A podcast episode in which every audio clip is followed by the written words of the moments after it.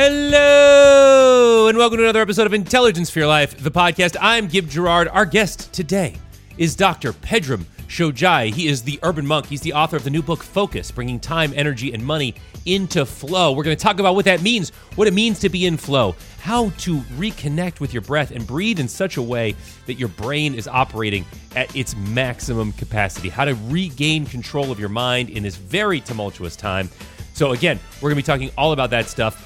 Very excited uh, uh, to bring all of that to you. This is this is a this is a, way to reset your brain, uh, which which for me is is very important. Um, in a second, I'm going to give you guys two quick pieces of intelligence. But first, I want a quick word from our sponsors, including Rocket Mortgage. Mortgage. The Intelligence for Life podcast is presented today by Rocket Mortgage. Home loans that fit your life. Rocket can. Once again, just want to say thank you to Rocket Mortgage. Here we go with a couple of quick pieces of intelligence. When was the last time you slept in a bunk bed? Was it at summer camp, vacation rental? Well, bunk beds are in fact making a comeback, and this time they're for adults, not for kids. The Wall Street Journal is saying that the market is huge and increasing, and a lot of people are using them in guest rooms or when adult kids move back home again or when grandparents or grandkids come to visit. Bunk beds originated in medieval times as sleeping quarters for the poor and have been used for generations in military barracks and prisons, obviously. And today's bunk beds are more sophisticated, though. Isabel Gillies is the author of Cozy, The Art of Arranging Yourself in the World, and she says the reason why people are turning to bunk beds is because it's not a normal bed, it's a habitat. It has a roof, it has a climate, and it creates a cocoon effect. Retailers now offer bunk beds in sizes up to queen, and the retailer Resource Furniture sells extra long twin bunks and estimates 30% of their sales are for adult use. I have bunk beds in my house, uh, but they're for the kids. Uh, one more thing. Have you guys started drinking straight pickle juice? There are many more pickle juice drinks in the market than ever before now from brands like Brine Brothers, Gordy's, and PJ Company, which stands for Pickle Juice Company. They all sell jars, cans, and shots of 100% pickle brine. And a new book called Pickle Juice by Florence Schiralt breaks down more than 50 recipes for brewing your own pickle brine at home. But why is pickle juice the hot beverage? Well, in recent years, lots of trendy bars and restaurants have been offering more cocktails featuring pickle juice, so there's a greater demand for the brine without the pickles. Plus, pickle juice is a proven health drink. Researchers at Brigham Young University found that drown- downing a couple of ounces of dill pickle juice eases leg cramps in athletes. It's due to a compound in pickle juice that prevents nerves and tired muscles from misfiring and causing cramps. And a study in the journal Science in Sports and Exercise found that drinking pickle juice relieves muscle cramps 37% faster than drinking plain water. And that's why, if you search the hashtag pickle juice on Instagram, you'll find over 40,000 photos of people sipping the juice in cocktails or straight from a jar. I have had pickle juice. I thought I was going to vomit before I before I did it, but it's actually it's not that bad. And you know what? It's electrolytes. So you know you wake up the next day feeling uh, pretty good, pretty good. Great for exercise. So it's uh, it's good. Anyway, folks, here we go. I'm very very happy to bring this to you. My interview with Dr. Pedram Shojai. Dr. Pedram Shojai, thank you. You're the urban monk. I mean, you've written a bunch of books. You, are and, and your new book is coming out soon. It's uh, or actually right now. Uh, focus, bringing time, energy, and money into flow. Thank you so much for being a part of this show today. We really appreciate it. Hey, great to be here. Uh, so let's dive right into your new stuff uh, into this into this book about about. I mean the the overarching title is focus, and I think, um, gosh, I, I, think so many of us have are, are, we're we're so disjointed in our lives. I, I, the newest research is showing how ADD our our society is becoming how everything is shortening because our attention is being pulled in so many different directions. Human minds are not designed for that. We are really good at focusing on a single task, and multitasking is an illusion. So I, I buy into all of that. Uh, no, no small question. How are you going to fix that for us? well, I, we know we already have the answers, um, and you know sometimes it's not what people want to hear, but it's going to take a little bit of work on their part. Um, we fully understand how doing mind body practice, meditation, qigong, yoga, any of these like, you know, wonderful mind body practices that have been around for 5000 years. We know what they do to the prefrontal cortex. We know how they will drive more energy, more blood flow, more synaptic activity in the serotonergic neurons specifically up in the prefrontal cortex. What is that? That's the part of your brain responsible for higher moral reasoning, rational thought, negation of impulses, saying no to the cheesecake, and allowing you to become more and more focused. So, you can say, Oh, I lack focus. It's like saying, Oh, I suck at pull ups. Well, how do you get better at pull ups? You do them. right, right. It's, it's practice. Yeah.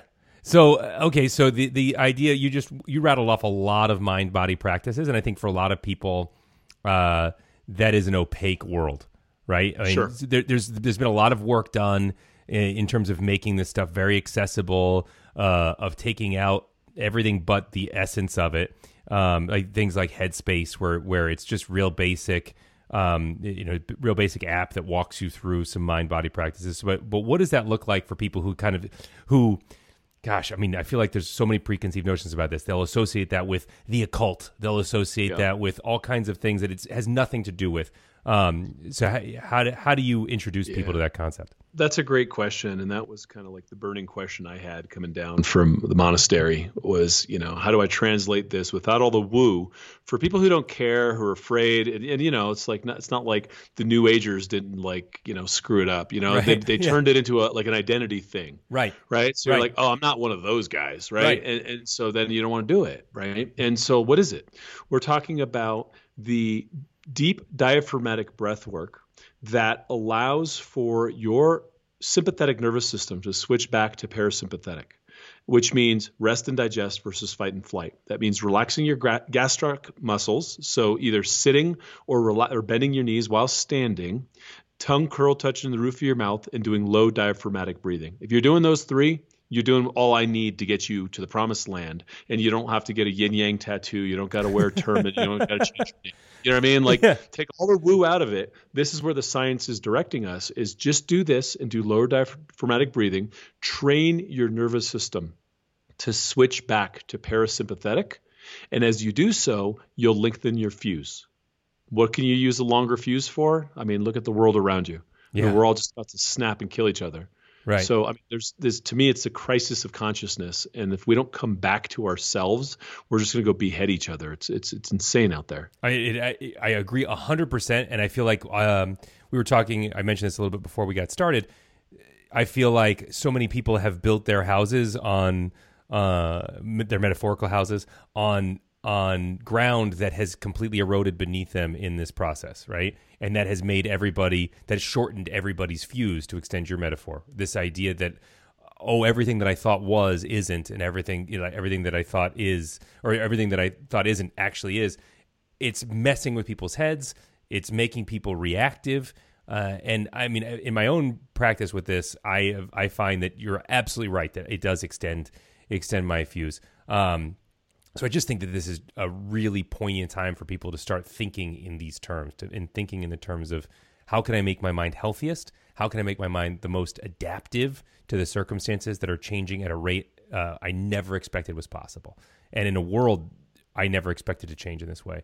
Can we go back real fast to this diaphragmatic breathing, and can you give us sort of a primer on on that? Because I've also heard we all breathe pretty shallowly uh, by default, and we don't. And people don't even realize it. We're just kind of breathing with the top ten percent of our lungs. We're not really fully ex- exercising them unless we're out jogging. So, take me through that. What the idea of diaphragmatic breathing is? So if you had a, an imaginary balloon um, about three inches below your navel, and if your focused intent was to inflate that balloon with every inhale, nice and slowly, just feel that thing inflate all the way as far as you can go and then slowly work on deflating that. What that's doing is it's getting the diaphragm to pull the bottom parts of the lungs down. Not only does that help further oxygenate your blood and and spend less energy to uh, you know mine oxygen out of the atmosphere. Uh, what that does is it feeds your mitochondria more oxygen. The mi- mitochondria need oxygen to mix with sugar to make energy, right? So it starts to superpower your body with more energy, and it also triggers your nervous system to say, "Hey, it's cool, relax," right? And so it's a physiological trigger to tell your nervous system that the lion isn't about to eat you. And the more you train yourself in that, the less you're in that reactivity, the more you're sitting on your on the perch. And you can make better decisions for yourself instead of tumbling around in the white water wondering, you know, who out there is going to fix all the world's problems. Nobody is going to fix your problems, let alone the world's problems, other than you. Right. So this, and then this will attach you to that to that sense of, um, I, I you know what I, I want to say even control, but just that ability to to get into what is such a popular concept right now, which is which is flow, right? Yeah. And that and you talk about that in your book. Uh, real real fast. I mean, what you describe sounds like flow to me, but uh, but take people through what flow really is.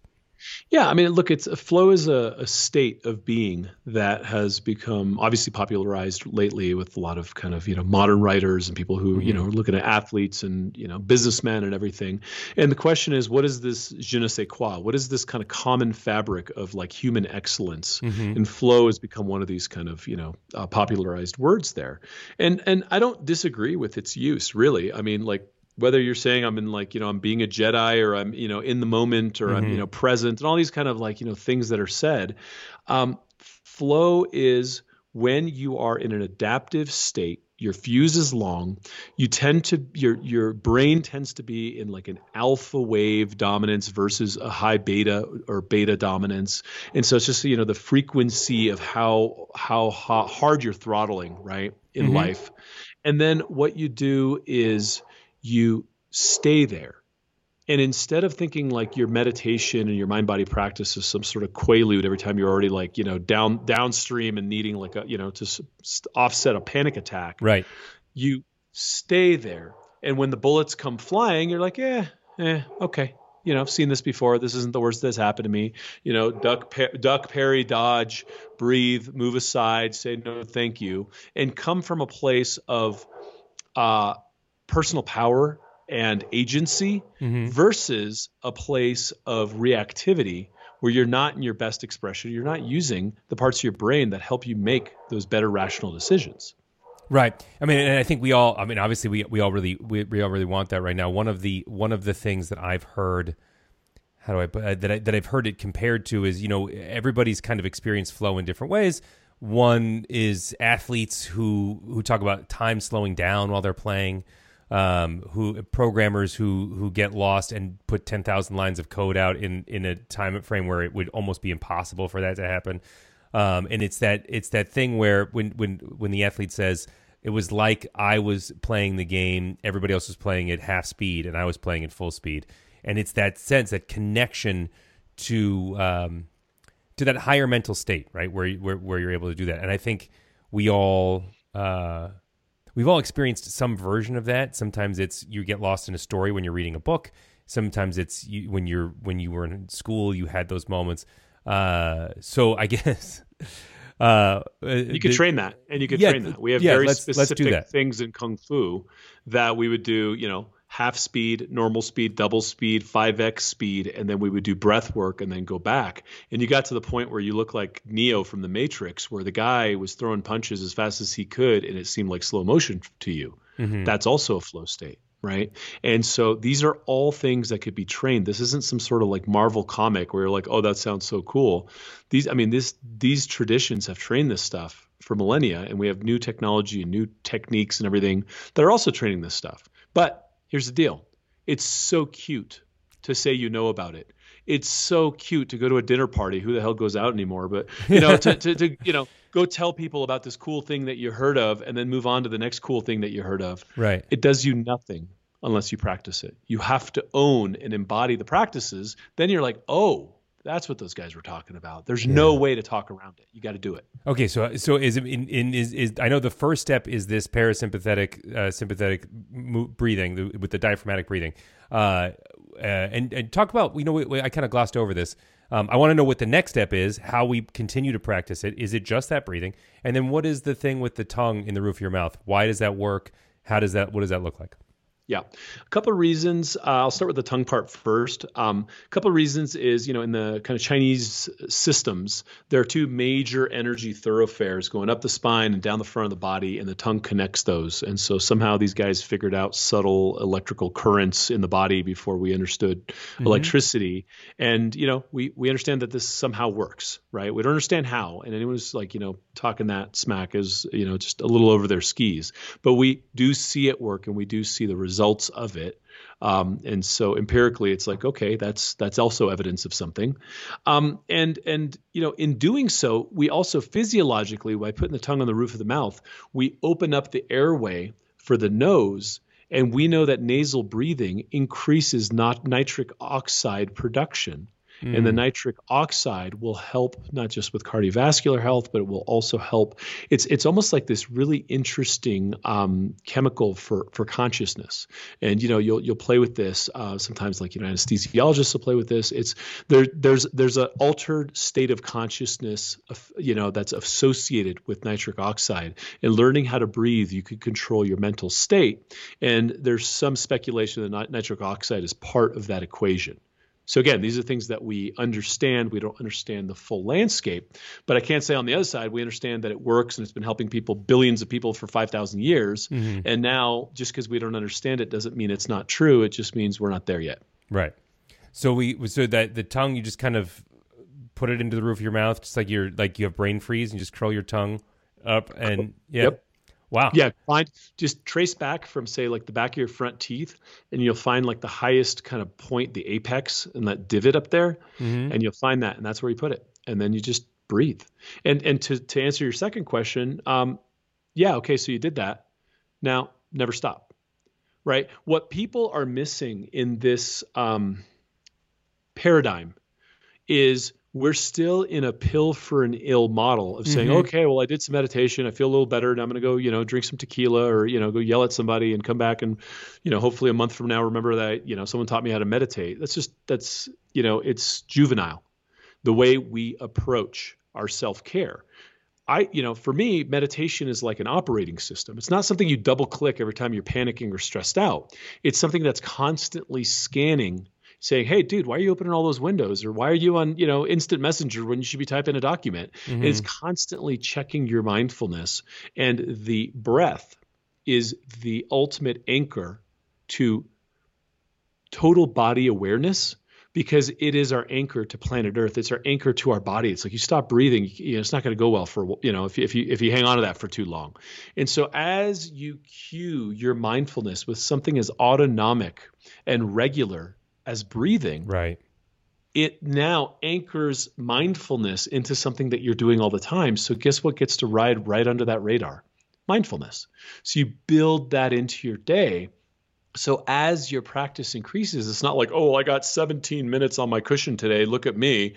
You know, this might get me chicks, right? Like, you know, weird, dumb identity stuff that comes with saying I'm a meditator. Forget all that stuff. Throw right. it out, right? Right. right just keep doing it and keep doing it all day, every day. I'm doing it right now, right? Yeah. And why would I stop, right? Why would I? Why would I be less aware in any given moment?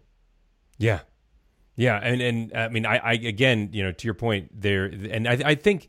I think a lot of the stigma has been removed, like the the stuff we were talking about before, where this is kind of like that new agey uh, identity stuff uh, and people have really attached to the science and the the practicality of having something where you are in. I, I think too because so much of our life is unintentionally distracted right now in a way that when the new age movement was really big uh, we didn't have the kind of fracturing of attention that we do now there were three networks on television a couple of cable networks and nobody walked around with these attention seeking rectangles in their pocket 100% of the time and now I think part of the reason why it's gotten so popular, part of the reason why the stigma is coming off of it is because our attention is being fractured in a million different directions. Um, there are a thousand different news sources with a thousand different hot takes on whatever is going on in the world. We have no concept of truth except what we hear on our own bubble. And and I think people are like, oh my gosh, here is something I can latch on to that helps my brain feel comfortable. Um, and I and and I I think I think yeah, I think that's what we uh, kind of what we need right now. You Amen. you you incorporate um, gratefulness into a lot of the stuff that you that you talk about in the year at theurbanmonk.com. Uh, and some of your previous work is is all about this idea of gratefulness and combining that. How does how does a mindset of gratefulness, or how does a gratefulness, I'll call it a gratefulness practice, how does that influence your the the neurobiology of your brain, and also how does that coincide with this um, intentional diaphragmatic breathing that we've been talking about? Yeah. Um, it all kind of ties together, actually. You know, so the central premise of this next book is focus, and and and the reason why I kind of you know got out of my zone to write another book was because we're in an era where, in this thing called the information age, the thing that is monetized is your attention. Yeah. Right. Mm-hmm. And so your attention, as you've so eloquently put, is being drawn out of you by this little rectangle in your pocket or whatever the hell else is out there, drawn out of you. And there are teams of advertisers and neuroscientists that understand the primal, innate primal needs of the animal, the mammal, before the brain evolved up to the higher centers mm-hmm. that I'm talking about mm-hmm. getting to with your meditation, the survival instinct, the mating rituals, all these things that get us to just procreate and survive, those are the easiest levers for a- advertisers to just go, hey, you know what? You're not man enough. You need this truck, or you're not attractive if you don't have this purse to get the right mate, or you know all all the dumb messaging that's out there. Mm-hmm. But there is this war for your attention to draw your money. What do you what's money? It's your time and your energy in exchange for this thing called money. So it's your life force. You're literally it's pulling the the force of your life, your energy, the the heartbeats you have left on planet Earth into some product or some political campaign or whatever it is out of your life, out of your dreams, away from your focus into what they're telling you to focus on. Right. And so, one of these operating systems that help offset that is gratitude because you're like, yo, I'm good. Thank you so much for all the things that I have. I don't need another dumb thing. I don't need that truck. I don't mm-hmm. need this. And so it starts to diffuse that energy of want and lack, and something from outside of me has to come in and save me from myself. Something mm-hmm. outside of me has to make me whole because I'm not whole on my own. These are all just these are all just the devil, devil's tricks, man. Right? Yeah. These are this is not reality. Reality is you're breathing, you're wiggling your toes, you could go find some food, hopefully you're out and, and, and you could figure out, you know, you could figure out how your core survival needs are met. And if they're not, you got some work to do. And we'll, you know, there's a lot I address about that in the book. Um, but like once you're there, you have to identify the difference between your needs and your wants, right? Your needs are food, water, shelter, love, mm-hmm. Right? I mean, yeah. uh, that's it. Yeah. Right. And then your wants are, you know, Toyota truck, Maserati, Birkin purse, whatever the hell people want, right? Mm-hmm. And they're told what to want. Right. And so once you can start separating those out and developing gratitude for the, the core needs that you have, then it starts to separate you from this these tentacles that are out trying to grab your attention and pull you pull your focus away from your life, your dreams, your future, your family into whatever the hell they want you to, you know, put your energy into. Mm-hmm what's it going to be? Your dreams or someone else's? Yeah. And when you put it like that, it becomes very stark and it becomes very uh, clearly you want your own dreams. Clearly you want that that you want to be comfortable with where you're at. I one of the things I find that um, for me it's as simple as I can shut my eyes and think about things that I'm grateful for. I can write it down. But when I get in the habit of of mentally noting things that I'm grateful for, what I find is that I take that gratefulness with me, whether it's totally unconsciously, moment to moment. So now, yes. when I've thought about that, I'm grateful for for something, for the way my kids uh, say I love you, or whatever that that thing is. If I can embody that sense of gratefulness, I then go through my day, and everything that I come across, I find something to be grateful for in the moment, and it it reframes every experience that I have through the lens of of gratitude, and and that is such an unbelievably powerful paradigm shift. You can be grateful for so many things. And when you start to do that, you realize, oh my gosh, what a beautiful, amazing life we all have. Amen. Yeah. It, to me, it's an alchemical elixir it turns the lead of your worry your fear your you know your doubt and all that into the gold of gratitude and love and thankfulness and that uh, that operating system that thing that turns all this like he said she said worry about stuff you don't have and mm-hmm. all that mm-hmm. crap into just like i'm so happy i got great kids and you know yeah a roof over my head that is a that is a transformational uh, piece of software that is if it is not running in the operating system of your mind mm-hmm. you're losing right the world is too loud it's it's got too many arrows flying at you you it's like it's like you know uh, for me meditation is like flossing It's not an option. You're going to get crap between your teeth and it'll turn into cavities. Yeah. yeah. Right? It will decay. And so if you're not doing gratitude and meditation, these things in, in this era in particular, right? It's Mm-hmm. like this is Babylon, man. Like if, if you're not doing it now, God help you, right? Like now's the time to get your head straight. Yeah. Uh, so so uh, I want to I want to jump off of that first in, in a minute, but first, uh, what is your recommendation for how to best begin the gratefulness practice? Like, how do you best begin to attach yourself to the notion that we've been talking about? Um, start with the bookends. Get up in the morning, write 10 things that you're grateful for, but then don't just like, you know, fill out a list like you would do a to do list. Stop and feel gratitude in your heart for every single one of those Yeah. and hold that in your heart. It's it's the emotional state. It's not the mental checklist that actually does the magic, right? And then do it again at night. And just do the bookends at first. Start your day and end your day with it. You know, when you're in bed, get up, great gratitude before you close your eyes. Gratitude if you pray or meditate or whatever, you know, incorporate that into, you know, before or after it. And then as you start building that habit and, and flexing that muscle, then maybe you set a timer and just have like a little reminder, a little, you know, bracelet that every time you look at, it reminds you to be grateful for something. And it just kind of pulls you out of the humdrum craziness of the day. And you're just like, oh man, I just, I'm so lucky to have such a great, great family.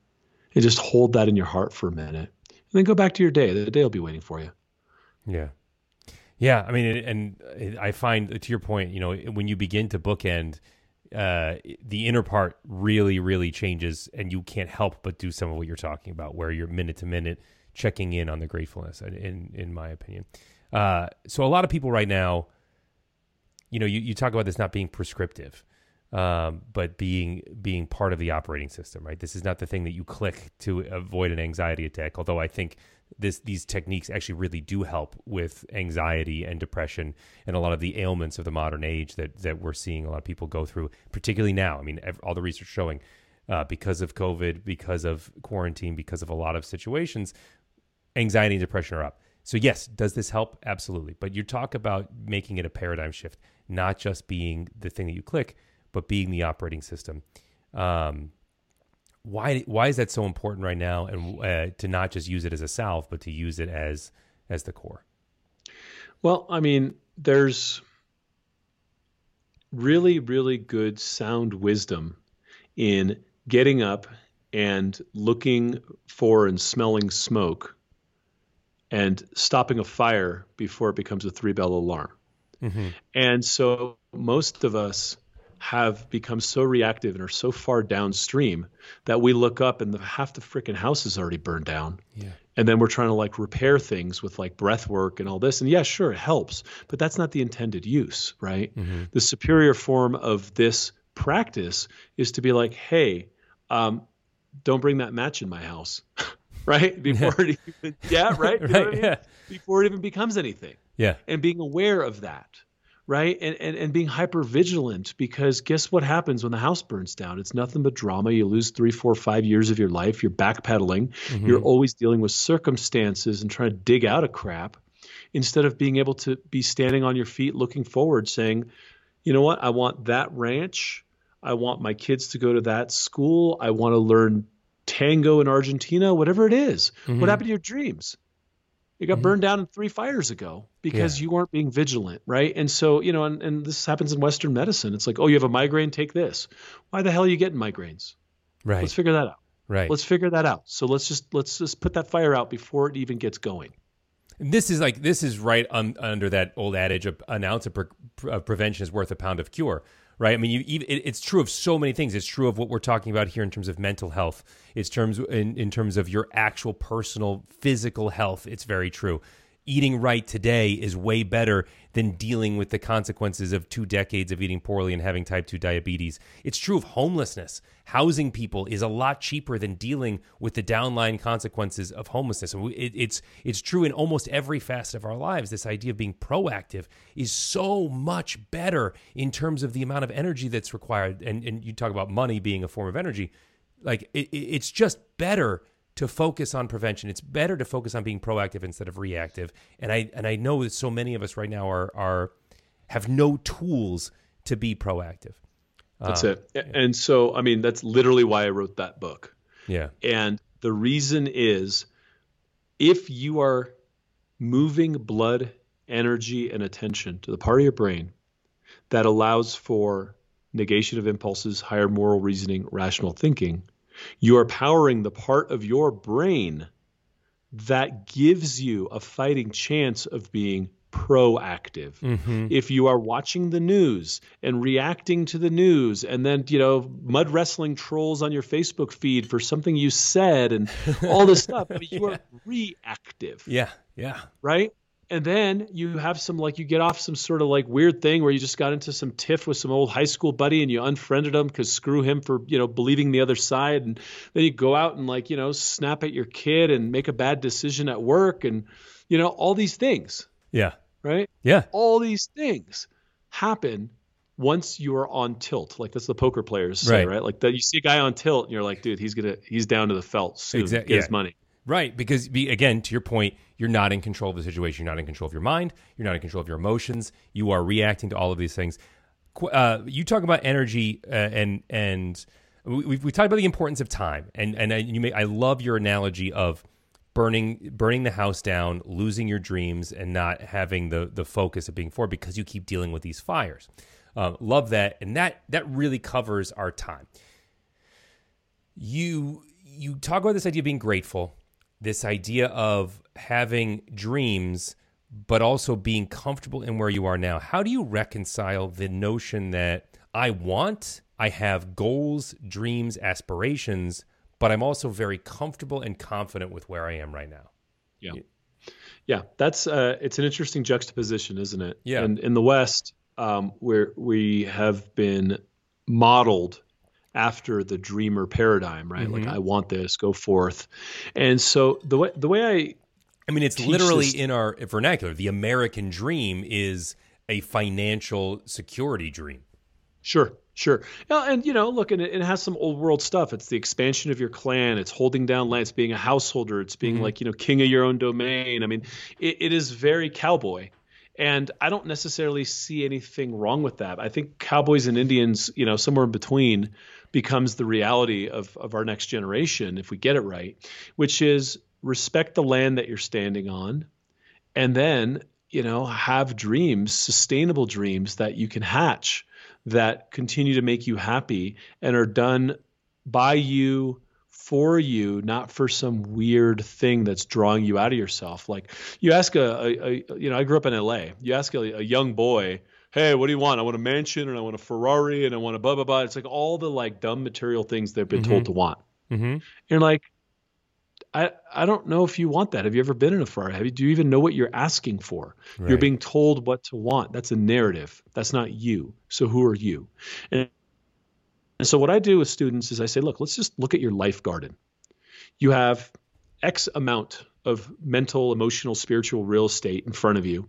You're X years old, and you have your family, your career, your um, you know your health, obviously, the things that you want, which are also part of that, your passions, and all these things are plants that need to be watered in your life garden.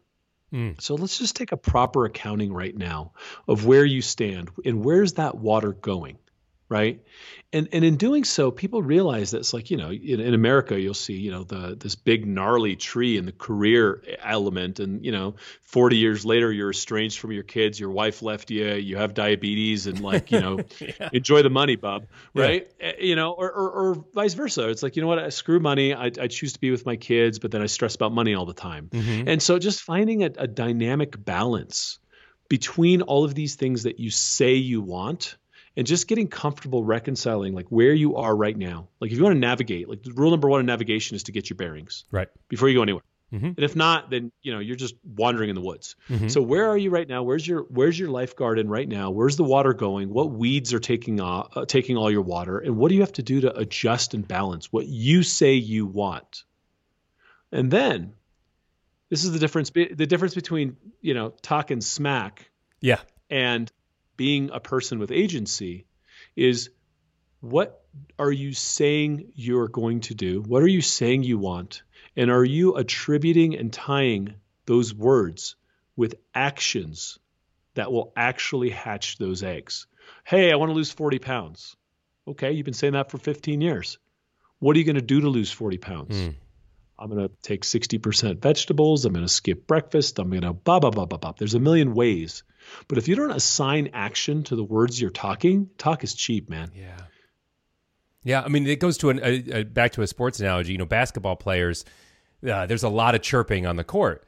But one of the things is the more that you talk, if your play doesn't back it up, you get pushback on on the amount that you talk. If you're playing really well, you can talk all you want. It's it's like it's part of the culture of of that sport is how well your play is versus how much you're able to talk. It's it's actually part of baseball too. It's part of almost every sport that the connection between action and words has to be there. Otherwise, the culture will um, will reject the words, right? And so That's for it. and and and you're the same thing is true of the energy state of your body. The more you talk about it and don't do it, you're actually reinforcing this idea that you can't do the thing that you're setting out to do. But when you start to take small actions, it has the opposite effect.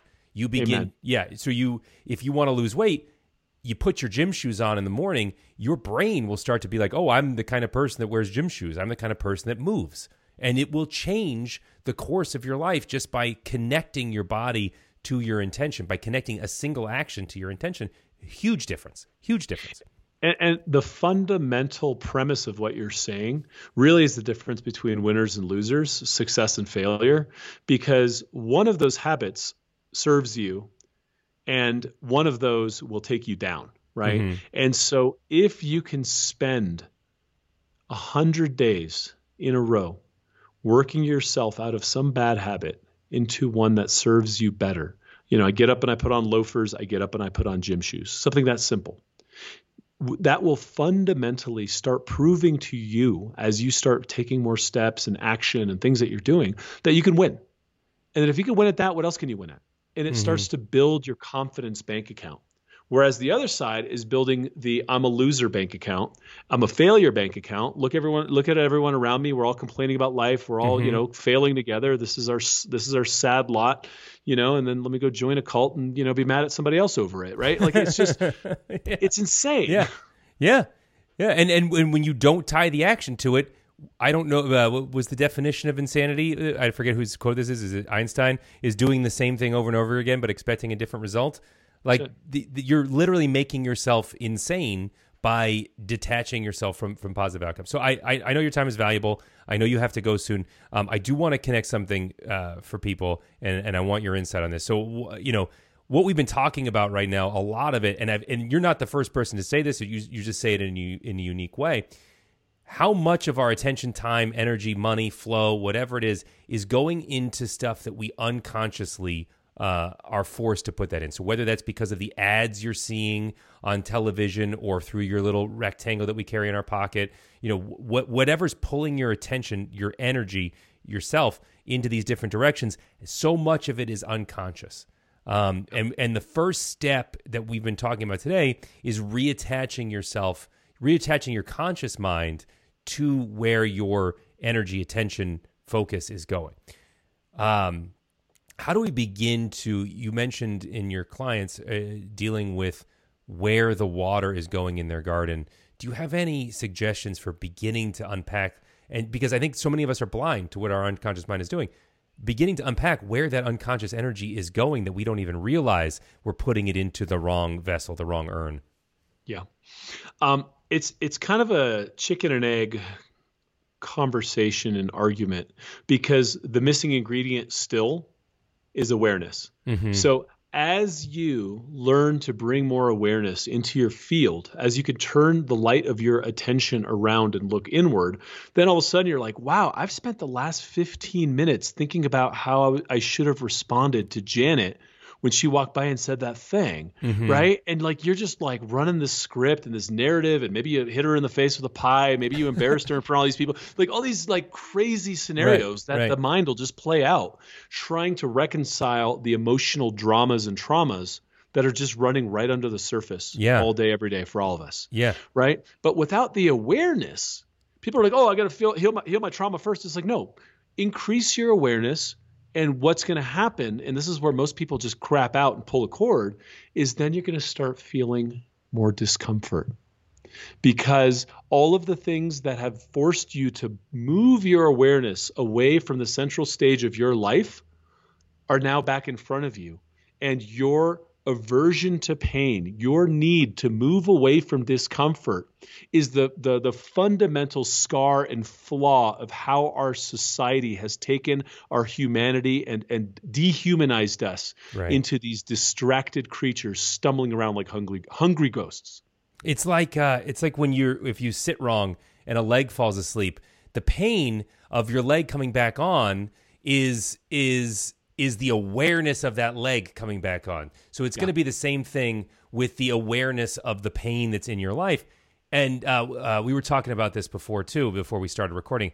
There's that great quote where you you won't make change in your life until the pain of staying the same is greater than the pain of change. Now, most of us want to change in some way. Most of us, in our heart of hearts, we know that we're not quite where we want to be. We can be grateful for where we are right now, but we're not we're not living that dream that we were that we've been talking about all day.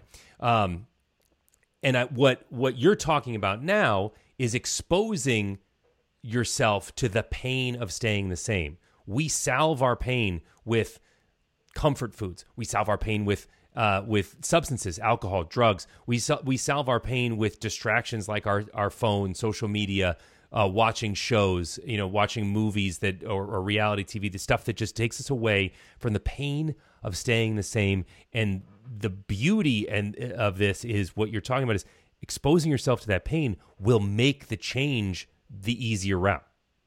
It, you know what? You got to get in to get out and our entire culture and I, I, think this is why covid has also created such an opportunity right mm-hmm. now because we had this this huge like tool bag of ways to anesthetize mm-hmm. oh i'm going to go bowling i'm going to go for drinks i'm going to do this i'm you know like whatever and a lot of that went away and now you're like damn it's me and these four walls and i don't even get along with my wife and i used to run away from her and now I can't even do that. Right. Right. Like alcoholism is up, domestic violence is up. Like people are just like boiling because yeah. they're like, wow, this sucks. Yeah. Okay. So what do we got to fix? Right. This is you. This is you. This is your life. This is the collective um, baggage of all the decisions that you've made in the last 30, 40, 50 years that have put you in this circumstance that you continue to run from. And now there's nowhere to run and nowhere to hide. And you feel discomfort, don't you? Great let's let's now work with that let's heal that let's let go of that what parts of your operating system are fundamentally misaligned what things are left unsaid in your marriage that need to be spoken about what what is happening in this mirror with this body that you detest that you need to do something about mm-hmm. right let's come back to truth. Let's come back to reality. Let's not get marginalized by left team or right team or any of this crap trying to get our attention out away from our lives, distracting us into thinking it's the liberals or the conservatives or the whites or the blacks that are the freaking problem. Right. I, am the problem. Mm-hmm. And I'm responsible for solving my own problems so I can be a whole man and be the dad and the husband and the community member that everyone around me deserves to see. Yeah. Right. So it's just it's the work, but we run from the work because we've been sold on this pill for an ill magic bullet model mm-hmm. and we're just looking for a savior everyone's just everyone's going hail mary after hail mary thinking that's how you catch up from a 50 point deficit usually it's just the running game man yeah I mean, and this is what like so. This is what you're talking about when you talk about highest potential, and this is you. You actually have the irony is you actually have the pill for the ill right? The pill for the, the pill for the ill is awareness and consistency. That's it. Like that's the pill for the ill. You you want to change your diet? You got to be aware of what you're eating. By the way, I was just talking about this uh, uh, this study about intermittent fasting, and this guy came out and and there's there's a new research in humans and uh, versus rats. It was one of the first times they've done a, a coordinated trial in humans. Uh, um, to just to skip to the end, everybody lost weight on the trial and i was talking to somebody else about this and the point about that I, that I made was the reason why everybody lose weight loses weight on nutrition trials is because everybody has to write down everything that they're eating. Whether they've changed whether they're in the control group or the experimental group they have to write down everything that they're eating. And what does writing down do? It makes you aware of everything that you're putting into your body. And what you're talking about is making you aware of everything that you're putting into your mind. And that, and yeah. you you will lose weight just by being aware. You will, you know, quote unquote, lose weight. You will have that same experience where you will begin to change your uh, when you change your awareness, you will change the paradigm of your life by doing that. I I wholeheartedly believe that. And, and you know what? Um, it is the missing ingredient but everyone thinks someone's going to whisper something in their ear or they're going to listen mm-hmm. to the mm-hmm. magic podcast or read the book that you know someone recommended that's going to give them some satori flash and suddenly mm-hmm. they're going to have this thing called awareness which then fundamentally rewrites everything else like some sort of like you know bolt from the sky mm-hmm. and what they don't realize is all they got to do is start watering the plants that then give back right? Mm-hmm. All they got to do is ignite this part of their brain and continue to ignite it until it becomes. And look, I mean, you want to get you know religious about this. You become a light unto yourself, mm-hmm. right? But until you ignite that part of your consciousness, and the, you know the mystics call it the third eye, or the neuroscientists own brain labs, right? The neuroscientists call it the prefrontal cortex. Yeah. And so as you start to develop this part of our neuroanatomy, that we understand does these things and we understand meditation will get you there and mind body practice will get you there however you want to climb that mountain i don't care. But if you start putting time energy and focus into that it then becomes this self-perpetuating gift that keeps on giving and then you become more and more aware and then you are like, wow, wow, look at that. Turns out I've been running with my shoelaces untied for like you know three miles, mm-hmm. right? Oh, it turns out um you know when I uh, drive my car, I pick my nose. I don't know, right? Like all this like crazy stuff that just has been under the radar because you're too busy fussing about your life and mm-hmm. not even being present mm-hmm. while in traffic, yeah. right? And all of these things start to surface when you turn the light of awareness around. Right now, for most people, it's like lights out or at best flickering. Right turn it on, keep it on, and that beacon will then drive your life into better decisions and more conscious agency of being proactive, smelling for the smoke instead of waiting for the house to burn down. Yeah. Yeah, way to bring it full circle. Uh, your time is valuable. I know you got to go. Dr. Pedram Shojai, the book is Focus, bringing time, energy, and money into flow. Uh, link to where to buy it in the show notes. Two last questions. One is if people want to follow up with you, where's the best place for them to do it? theurbanmonk.com is where all my courses and teaching stuff is, and then Whole TV is where all my films and series are. Links to Whole, both of those. Uh, link to both of those websites in the show notes. You guys can just click that. One last thing, I ask it to everybody: What is one thing we can all start doing today that will make our lives a whole lot better? I'm just going to be redundant. I'm going to be that same guy. Meditate. Yeah. Meditate, meditate, meditate. Don't talk about, oh, I heard that stuff is cool. None of that matters until you meditate. I don't, and it's not like, oh, do the Pedram meditation and like get a tattoo with my name on it. I don't care about any of that. Just meditate. Learn how to meditate. Keep meditating. It will be the gift that keeps on giving. Mm-hmm. And you cannot live a full life without mental floss in this day and age.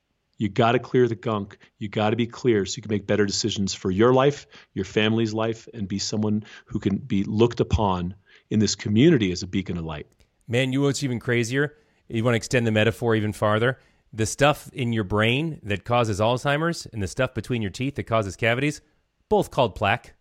Both called yep. plaque. You're getting rid of the plaque. So Well, you know what's funny is we just did an eight-part series called Gateway to Health about oral health and its uh, link to uh, whole body health, mm-hmm. and it very literally will translate from your gums into your bloodstream and start to create plaque in your brain. It's the same stuff. Yeah. It's all the same stuff. Just you guys like Get the gunk out of your life and find clarity. I love it. Dr. Pedram Shojai, thank you so much for your time today. I really appreciate it. I really enjoyed it. That's it for our show today. If you like the show, please rate, comment, and subscribe on Apple Podcast, Stitcher, Spotify, wherever you get your podcast. It helps us out a lot. If you guys want to follow up with us, facebook.com slash John Tesh, where we go live all the time. We're posting videos, all kinds of fun stuff. John is also on Twitter, at John Tesh, on Instagram, at John Tesh underscore IFYL. I am Gib Gerard. You can find me at facebook.com slash Gib Gerard, at Gib Gerard on Instagram and Twitter. I try to respond to every mention, every DM about the show. Uh, in fact, a couple of our guests have actually been people that you guys have recommended, or, or some of you. So, uh, yeah, so keep them coming because, you know, I do this show for you guys. So thank you so much for listening.